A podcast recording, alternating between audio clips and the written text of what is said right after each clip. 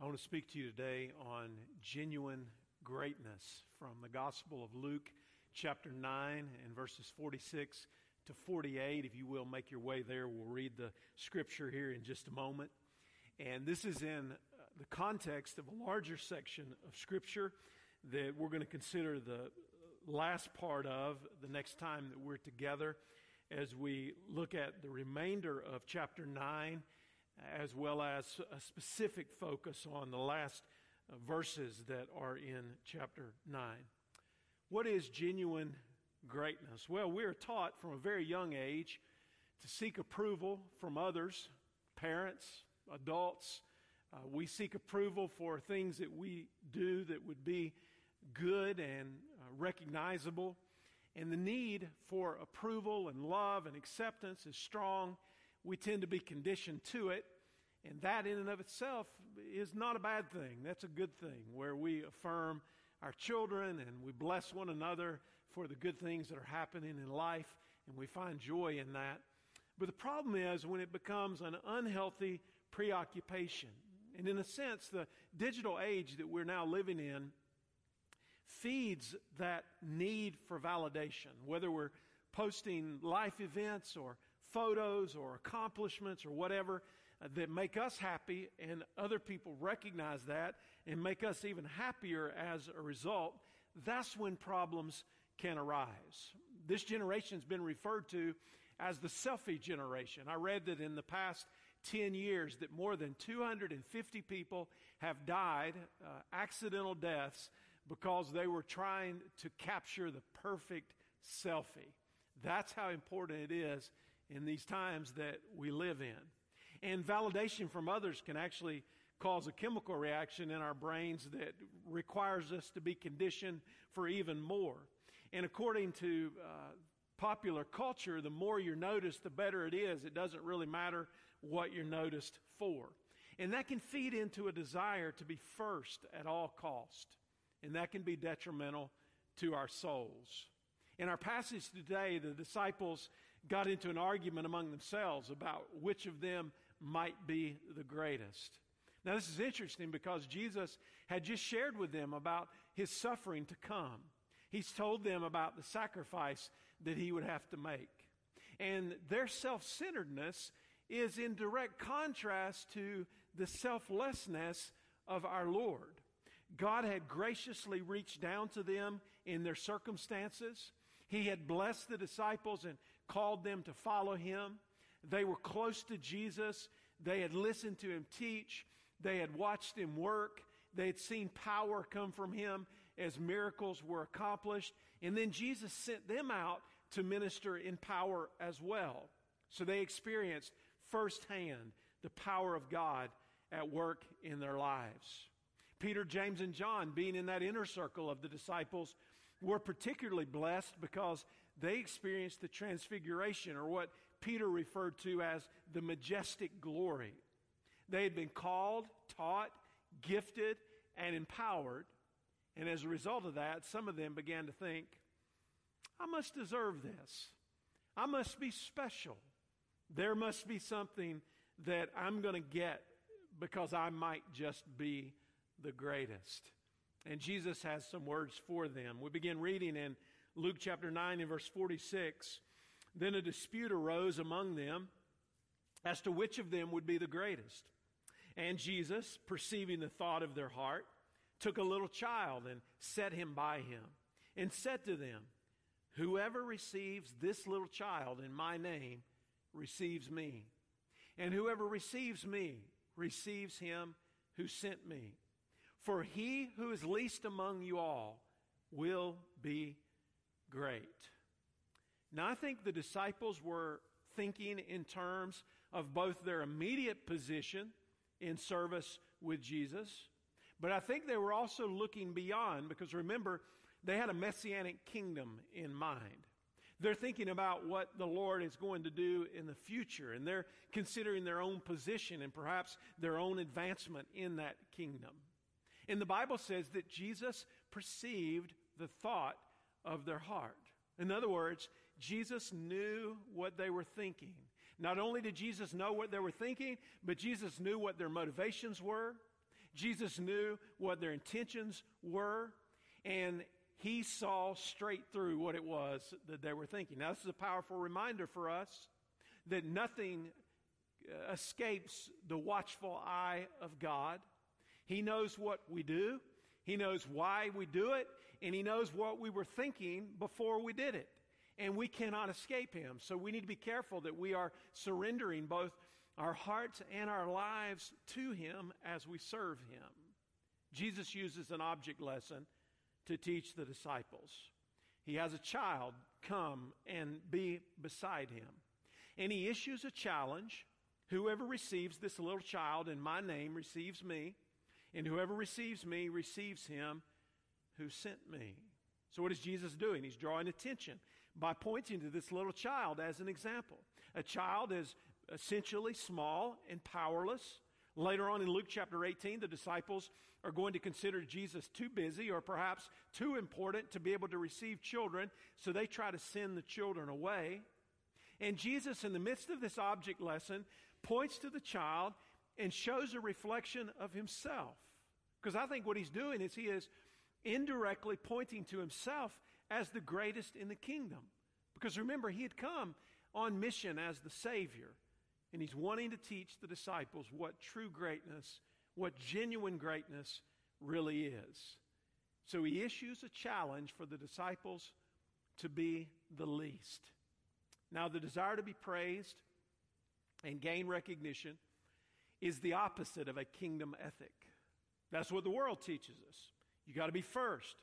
You have to be most important. You have to be most prominent. You have to have the most. You have to be in the best position. And if you have to step over other people to get there, it doesn't matter as long as you arrive at your preferred destination. And yet, Jesus says in Matthew chapter 20 and verse 16, the last will be first, and the first will be last. He says here in verse 49 For he who is least among you all will be great. Now, when we think about this subject, we are basically focusing on the contrast between humility and pride.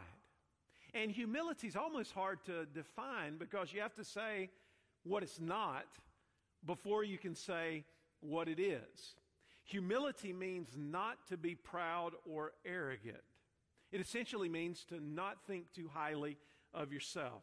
Humility is to be lowly in spirit, having a right view of yourself because you have a right view of God. And what humility does is it shifts the perspective from self to God. And none of us want to be like the man who wrote the book, uh, Humility and How I Attained It, or the sequel that he wrote, uh, The 10 Most Humble Men in the World and How I Chose the Other Nine. But sometimes we find ourselves in that position that we get so proud of our humility. And I think one of the purest markers of whether or not we're humble is whether or not we think we're humble. Because when you get to the place where you say, I've achieved humility, well, you just lost it. And it's a really tricky place to be. Pride, on the other hand, in a negative sense, comes from having too high of a view of yourself.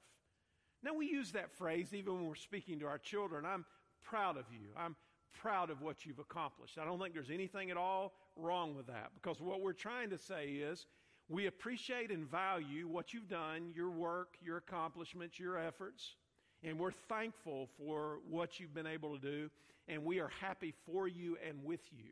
We say that sometimes to our friends when our friends accomplish something that is notable. We say, I'm proud of you for winning that, or I'm proud of you for doing so well. I'm proud of you for doing your best. And that's simply an affirmation. But an unhealthy pride, a sinful pride, stems from having a wrong view of yourself because you have a wrong view of God. You're thinking too highly of yourself and too lowly of God. Pride shifts your confidence towards self rather than toward God. And furthermore, true humility or genuine humility is guided by truth because the truth tells us about God, the truth tells us about ourselves, the truth tells us about life and eternity and salvation and how to be with God. And if we're not guided by that truth, we can find ourselves in a dangerous predicament. And I think today what has happened is that people have shifted confidence to themselves where they have great confidence in themselves, but they have little confidence in truth. And it's interesting. G.K. Chesterton wrote a book entitled Orthodoxy back in the 1950s, and he talked about this very issue as a problem that was beginning to be a greater problem. And here's what Chesterton said He said, What we suffer from today is humility in the wrong place. Modesty has moved from the organ of ambition. Modesty has settled upon the organ of conviction, where it was never meant to be. A man was never meant to be, uh, a, a man was meant to be doubtful about himself, but was never meant to be doubtful about truth. And this has been exactly reversed.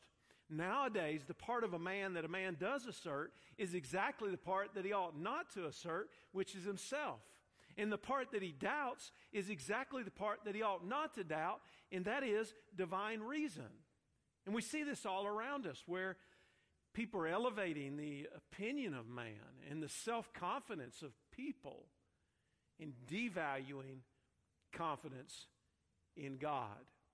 Now, the lesson here before us in Luke chapter 9 focuses on characteristics of humility among the disciples and what those should be, and specifically the actions of humility. So, in these few moments that we have together, I want to share with you three actions of humility that I think rise out of this passage that we've just read. And the first is this humility welcomes God. Humility welcomes God. Humility is necessary, it is essential to enter the kingdom of God, and it welcomes God in faith.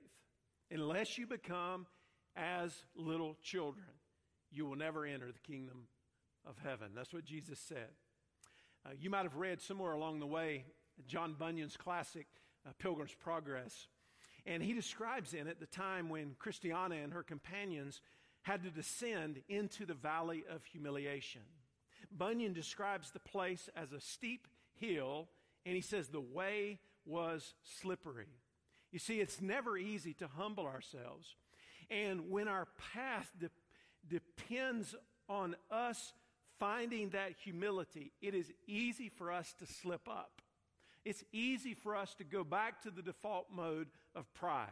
It's easy for us to slip back into that self dependence and that self determination rather than humbly depending on God. Pride, first of all, caused a rebellion in heaven against God. The entrance of pride was a very ugly scene. You remember that God had created Lucifer to be in a choice position as an angel, and he was to be a servant of God. But that was not enough for him. He wanted to be in the position of God. And because of his pride, he rebelled against God. He was cast out of heaven with fully a third of the angels. Isaiah 14 tells the story, beginning in verse 12, how you are fallen from heaven, O Lucifer, son of the morning. How you are cut down to the ground, you who weaken the nations. For you have said in your heart, I will ascend into heaven. I will exalt uh, my throne above the stars of God. I will also sit on the mount of the congregation on the farthest sides of the north. And here's what he says I will ascend above the heights of the clouds. Listen to this.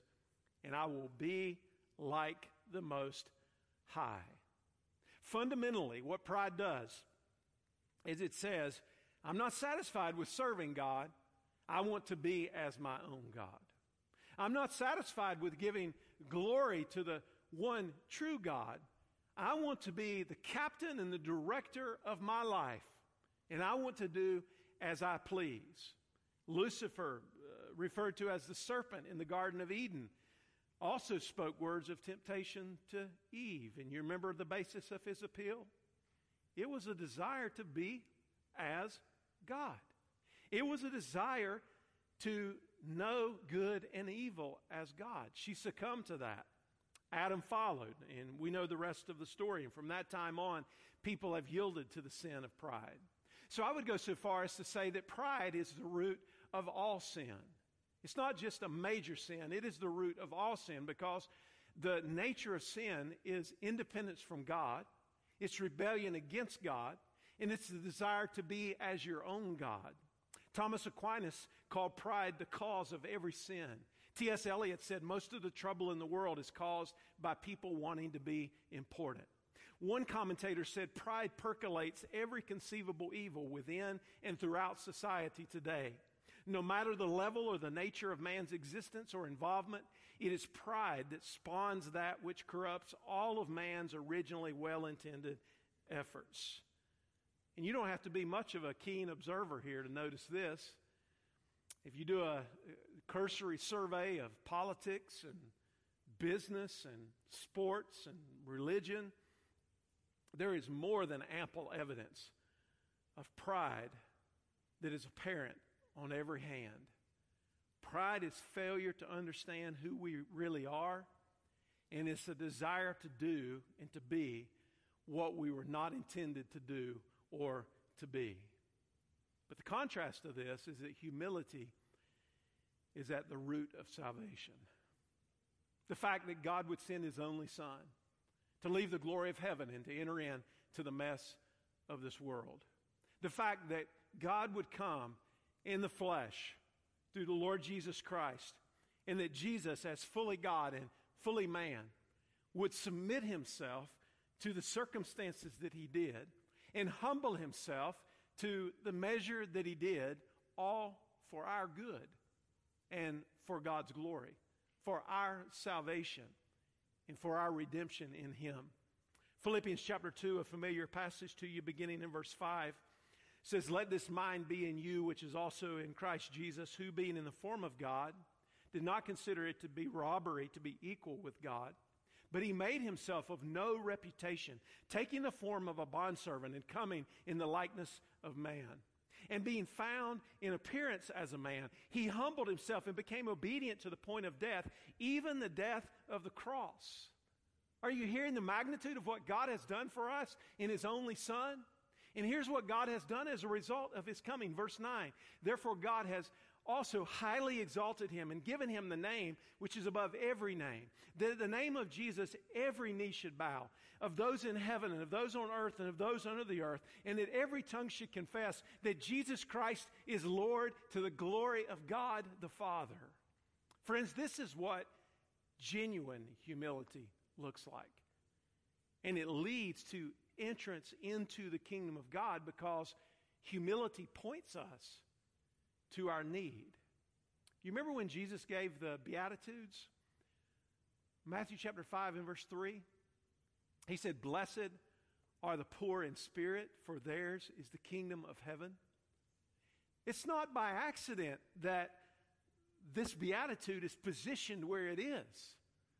Because to be poor in spirit is to understand our own spiritual need. To be poor in spirit is to recognize our rebellious nature. To be poor in spirit recognizes God, I have no spiritual assets to bring to you. To be poor in spirit is to say, God, I am spiritually bankrupt. I have no righteousness on my own. Anything that I have comes to me as a grace gift from you. And when we come to God on that basis and we recognize that the ground is level at the foot of the cross, that's where we enter into grace and into the kingdom of God as we repent and we believe. The kingdom is not earned, it cannot be earned. It's given to those who recognize their spiritual poverty and their need for God. The main reason I think people reject God rather than welcome God is because they think they're smarter than any higher power. And furthermore, they don't want to be accountable to anybody. We see this rampant in our own culture and in the world today. People who patently deny the need for God, the concept of God. And the reason being is the moment that you acknowledge there is a God who is greater than you, then there are some things that follow. And the greatest thing that follows is that you're also accountable to this God who is greater than you. And people reject that truth because they don't want anything to do with it. The only way you'll enter into the kingdom of heaven and into a relationship with God is through the humility of repentance and faith. The second action of humility is that humility serves others. Pride says, I deserve others to serve me. Humility says, I have the responsibility to serve others. You say, well, how can I know which characterizes my life? Well, think about it this way. If you were to think about the people who are the closest to you, your family, your closest friends, maybe the people that you know the best at church, or maybe the people that you work closely with, do you think that they would describe you as a, first of all, as a person who serves others or as a person who expects to be served? Like, honestly, in your heart, how do you think other people would think about you? That could be a telltale sign of where you are spiritually in this issue of humility. Mark chapter 10, Jesus called his disciples together, verse 42, and he said, You know that those who are regarded as rulers of the Gentiles lord it over them, and their high officials exercise authority over them. He said, Not so with you. Instead, whoever wants to be great among you must be your servant, and whoever wants to be first must be a servant of all. You see, the desire for position and status is the opposite of a servant. Now, we can talk about the world, that's an easy target. But I also think that this could potentially be a strong rebuke for the way the modern church emulates the world in both its substance and its style. What I mean by that is we tend to operate at times the way that the world does. How does the world operate? Well, status, money, popularity, power, prominence. We elevate all of those things. Those are the things to be chased after. Listen, as long as you're famous in the world, or as long as you're well known in the world, that's valued. You, you could be famous and well known for just being dumb. I mean, doing things that aren't even smart that nobody would think was a good idea. But you're famous and people are following you because you're famous for being dumb. That's how it is. How, how can we be that way in the church? Or people might think that you're valuable because you have a lot of possessions and that gives you some type of prominence. And so we're drawn to that. We're drawn to people that are well known for being well known. And sometimes it's not much different in the church. We platform people that we think are more attractive. They're going to bring more people in. We platform people that maybe have some other type of status. And you say, where do you see that? Well, even how Christians talk about it among people who are supposedly important when they're talking about faith. In other words, sometimes you hear people say, well, you know, so and so, he was talking about faith. Well, it might not have anything to do with biblical faith. It might have even less to do with Jesus, but he's talking about faith, so therefore he must be a Christian. Or, oh, you heard about so and so, they profess faith in Christ. Boy, this is going to make all the difference. This is going to like shake the kingdom because this person got saved. Well, what if God is going to shake the kingdom with somebody that nobody knows, has nothing from the world's perspective? but is empowered by the Holy Spirit. You see, we can't use the same prerequisites that the world uses. We've got to use the measures that God uses. And the measure of a servant is humility. And that should be important to us. I love the quote by Gordon MacDonald. He said, You can tell whether or not you're becoming a servant by how you act when somebody else treats you like one? Think about it. How do you act when somebody treats you like a servant? Do you receive it? And are you okay with it? Or are you thinking, they don't know who I am? Who are they to be talking to me like that? Who do they think they are not to serve me in, in that way? You see, it's a slippery slope, and we've got to be careful of it. I love the story of uh, George Mueller's life. You may have read about him. He lived in the 1800s in England. George Mueller was a Christian evangelist and also the director of the Ashley Down Orphanage in Bristol, England. And it's said that he cared personally uh, in one form or the other for more than 10,000 orphans during the span of his life and his ministry. Uh, he was influential in the starting of 117 schools in which 120,000 people were educated. And Mueller is known as a man of great faith. And he said of God, he said, Be assured, if you walk with him and you look to him and you expect help from him, he will never fail you. Somebody once asked Mueller the secret of his service, and here's how he replied. He said, There was a day when I died, utterly died.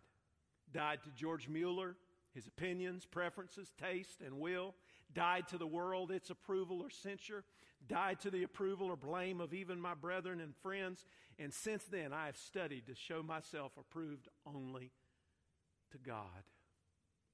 You know what Mueller's life reflected? Galatians chapter 2. I've been crucified with Christ. Therefore, I no longer live, but Christ lives in me. the life which I now live in the flesh, I live by faith in the Son of God who loved me and gave himself for me. This is the attitude of humility in service. Following Jesus as the example, who came not to be served, but to serve. Search your heart and your motives. Ask God to reveal any pride that is in you. And there will be signs of true humility as you serve others? Are you putting other people before yourself? Do you feel the need to boast about it and draw attention to yourself when you do something good? Or are you satisfied with God alone, knowing that you've done something good? Are you blessed when other people are recognized for their faithfulness? Do you think that the world owes you something? Or are you seeking to invest your life for the glory of God and others? There's the third action of humility. And this is really the outcome of what Jesus is talking about here. Humility leads to greatness. He says, For he who is least among you all will be great. Humility is not only necessary to enter the kingdom of God, it is also necessary to be great in the kingdom. And the greatest are those who see others with the love of Christ, who receive them in the name of Christ, who serve in kindness. The greatest among us are those who see people as people who have been created in the image of God, and simply because they've been created in the image of God, they have an inherent worth and value to God. We see people as people for whom Jesus died, and when we begin to see people that way, our humility is going to cause us to serve them, and the greatest way we can serve them is through the gospel of the Lord Jesus Christ. Not by pursuing our own status, which is dangerous and, destruction, and, and destructive, but by pursuing humility. Did you know that if you're worried about where you rank among others, it's likely that you're on the wrong side of God's rankings? If you're more concerned about your position in the world rather than you are your position in the kingdom in humility and service, you've got it backwards. 1 Peter chapter 5 and verse 5 says, All of you be submissive to one another and be clothed with humility. For God resists the proud, but he gives grace to the humble. Therefore, humble yourselves under the mighty hand of God, that he may exalt you in due time, casting all your cares on him, for he cares for you. Greatness in God's eyes, in your life, does not require someone else's lack of greatness. This is not step on the other person so that you can get yourself to a higher position. It's submit yourself to God and just trust Him to use you however He sees fit. The Bible says that a man's pride will bring him low, but he who is lowly in spirit will obtain honor. This attitude of Jesus is going to preclude selfish ambition. It's going to fight against conceit. It's going to demolish strife because the Spirit of God is going to be in the midst of it. I'm going to give you this statement and I'm going to come toward a close. Genuine humility is found only in a relationship with God. Genuine humility is found only in a relationship with God. I think about Moses in the Old Testament, whom God referred to as my servant. Isn't that a great designation that, I mean, like, what does the Lord think about you when the Lord's thinking about you? Does he look at you and say, That's my servant? That's my child? That's, that's one that believes. He's got faith and he's, he's pleasing me. She's pleasing me because they have faith. Moses was not known for his bravery preeminently, though he was pretty brave. He was not known for his determination, although he was very determined. He was not known uh, ultimately for his leadership, although he figured leadership out with his father in law. He was not even known for his wisdom. You know what made Moses stand out? He was humble. In fact, the Bible says in Numbers chapter 12 and verse 3 now Moses was a very humble man. Get this more humble than anyone on the face of the earth. Like he won the humility prize. How is that possible? He surrendered to God. And God's the one who gives the designation. Because if you come to that place in your life where you say, I've arrived at humility, then you've got a long way to go. Let me say it another way humility gets God's attention for the right reason. Do you know pride gets God's attention also? It's for the wrong reason, though. You do not want to get God's attention for your pride. But humility gets God's attention.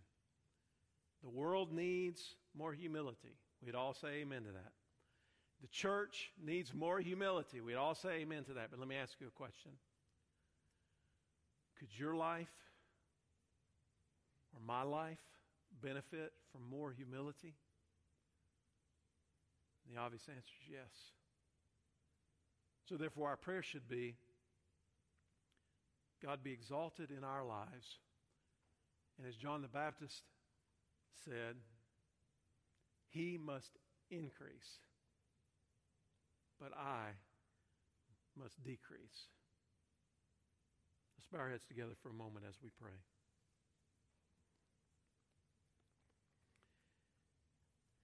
I don't know where you are uh, spiritually today. It could be that uh, either you're here listening to this message in the room or you're listening online or maybe even listen to it later on and you'd have to say I've I've never humbled myself and repented of my sins and believed in Jesus. I know I'm not a Christian. I know I'm not on my way to heaven. I know I'm not a part of the kingdom of God, but I want to be. God's moving in my heart. I recognize my sin and my need for God. God will change your life forever in just a moment if you'll only believe. Would you be willing to turn from your sin and turn to Jesus by faith? Believing in his life, death, burial, and resurrection as your only hope. It's good news, but it's only good news for you if you receive it and come to know him. And then for my brothers and sisters in Christ, listen, the reality is we all struggle with this. We want to be noticed, we want to be valued, we want to be recognized, appreciated. And any of those things in a healthy measure are not inherently wrong. But when they're stirred by a desire to be more, so that we would be noticed, that's where we get into trouble. Would you ask God to help you in your soul to cultivate humility? And then trust God for what He wants to bring out of that? That ought to be all of our prayers. Jesus, may you increase in our lives as we decrease. Thank you, God, for calling us into a relationship with yourself through your Son. It's all of grace, it's all a gift. And we say thank you. forgive us where we've fallen short in this area of humility and exhibited pride, maybe in even how we've reacted to our own family members in a moment of crisis or, or stress, or maybe the way we've reacted to somebody out in the community when we thought we deserved better, or maybe even in our uh, disobedience and not faithfully sharing the gospel so that other people might know the same hope. God, humble us, uh, humble us in your sight so that you might be exalted. And I pray all these things in Jesus' name. Amen.